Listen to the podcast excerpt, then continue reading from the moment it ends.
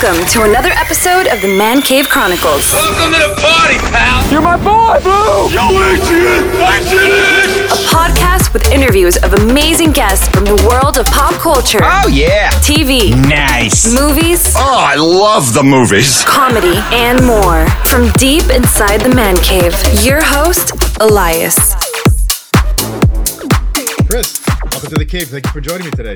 My pleasure, Ilya. I love joining a fellow Greek in the cave. That sounds Okay. weird. Can't complain. I've been look. I've been actually been trying to get you on the show for the last three years. We finally did it. Oh man, I'm I'm sorry to hear that. I, I it, all you had to say was Elias, and I would have been like, "Yep, let's do it." So uh, exciting times, my friend. You have a new film coming out December sixteenth. High Heat, theaters, VOD, on demand. I watched it last night. I love it. A little bit of action, comedy, fights. Kind of Yeah, brings you the '90s vibe a little bit in it. That's exactly right. Yeah, it's one of those one of those films that we don't quite see as often anymore that people love. Just a great romp with great action, some emotional moments, a lot of comedy. You got Don Johnson, Olga Kurylenko. You really can't go wrong. What are you hoping for when uh, the people tune in for the first time to watch this? What are you hoping they get out of this film? I mean, I hope that they just sit back, a little popcorn, and and there's really something for everybody in this movie. There's some great funny moments. I mean, I I, I think that uh, it's also it's also got some nice, great action sequences, some great fight Mhm. sequences. I feel I really just want people to sit back and be entertained for uh, a little over an hour and a half. So we see you as Tom. What did you Yeah. love about this character? I love that. You know, typically I play really uh, sort of uh, front forward, aggressive types, and this guy is is definitely not that. I love the idea of playing somebody that definitely takes a back seat to his far more capable um, uh, wife, uh, and and it was fun to sort of play someone that's a little a little henpecked and and maybe need, needs a little love. Uh, I had a good time. I remember like a couple of the scenes. The first time we see you is when she gets off the phone and you wheel right through with the gun. But your character also seems like he's very mellow at first, very easygoing at first. yeah he's really this is this is a guy that that knows his woman and knows his place in the family and really knows that the key to a happy life is a happy wife so he really just wants to keep the peace The question is, how come we didn't see you in any fight scenes? yeah that is the question isn't it well you know we wouldn't want to mess up this beautiful face of mine The Greek face, right? Exactly exactly yeah no no this one this one in this one tom wasn't fighting too much but i did have a good time We also see you, uh, the, the Brosio twins. I had Kiara on my show uh, a couple months ago. Great girl. yeah Very really nice. nice super nice Yeah, How was it working with her? And how was it working with with Kaitlin, Mimi? everybody was terrific and kaitlin and i had a great time together she's a really good collaborator solid actor and really came to the set with a million different ideas. You know on a movie like this that happens really quickly and everybody really needs to be ready to collaborate and ready to change things on the fly too you know what i mean?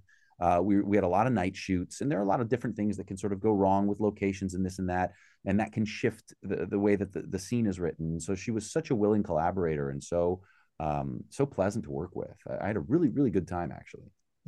I love some of the scenes with you and her. Also, like, uh, was it hard to keep a straight face with some of these one-liners between you two? Oh yeah, and we came up with a lot of that stuff on the fly as well. A, a bunch did. of that stuff was improvised. Yeah, the the writer and director were really open to us sort of finding something that felt organic and natural. Uh, so yeah, we did. We laughed a heck of a lot. How about the Gary massage? yeah, the Gary massage was that was all that all sort of, all just emerged as we were filming. That was a lot of fun, actually, man. It's fun to play a role where the character oscillates from extremes of real emotion to some, you know, really really silly humor. It was Mm. very gratifying. well, we see like you know we see you about thirty minutes into the film, and then throughout the film we see you like at the end your character changes a little bit. He wants to start making decisions now.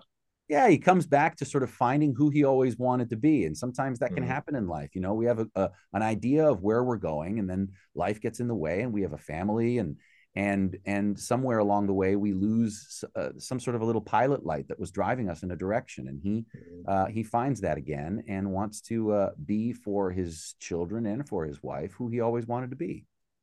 Did you get a chance to watch the film after it was put all together? You know, I haven't had a chance to see it yet. No, I, I haven't seen it yet, so I, I'm actually very excited to see it. Because my next question was going to be like, was there somebody in the movie that you kind of hope you had a scene with? Oh well, I mean, I can answer that easily. I mean, that would be that would be Don and Olga, of course. I Mm. mean, I loved her in Quantum of Solace. I think her work is always super solid, and I've been such a fan of his forever. I would have fanboyed out on him because I just think he's he's such the man. So that would have been fun. But uh, it's it's all good. What are the chances now of a sequel? Any any word on that? well, yeah, Tom and Mimi's Revenge, definitely. I actually think that there's a, a lot uh, uh, left to be explored uh, with regard to those characters. I think those characters were really fun. They, they could be a fun, fun little side story. well, we could see a Tom and Mimi spin-off also. Totally. Why not, man? I, let's do it.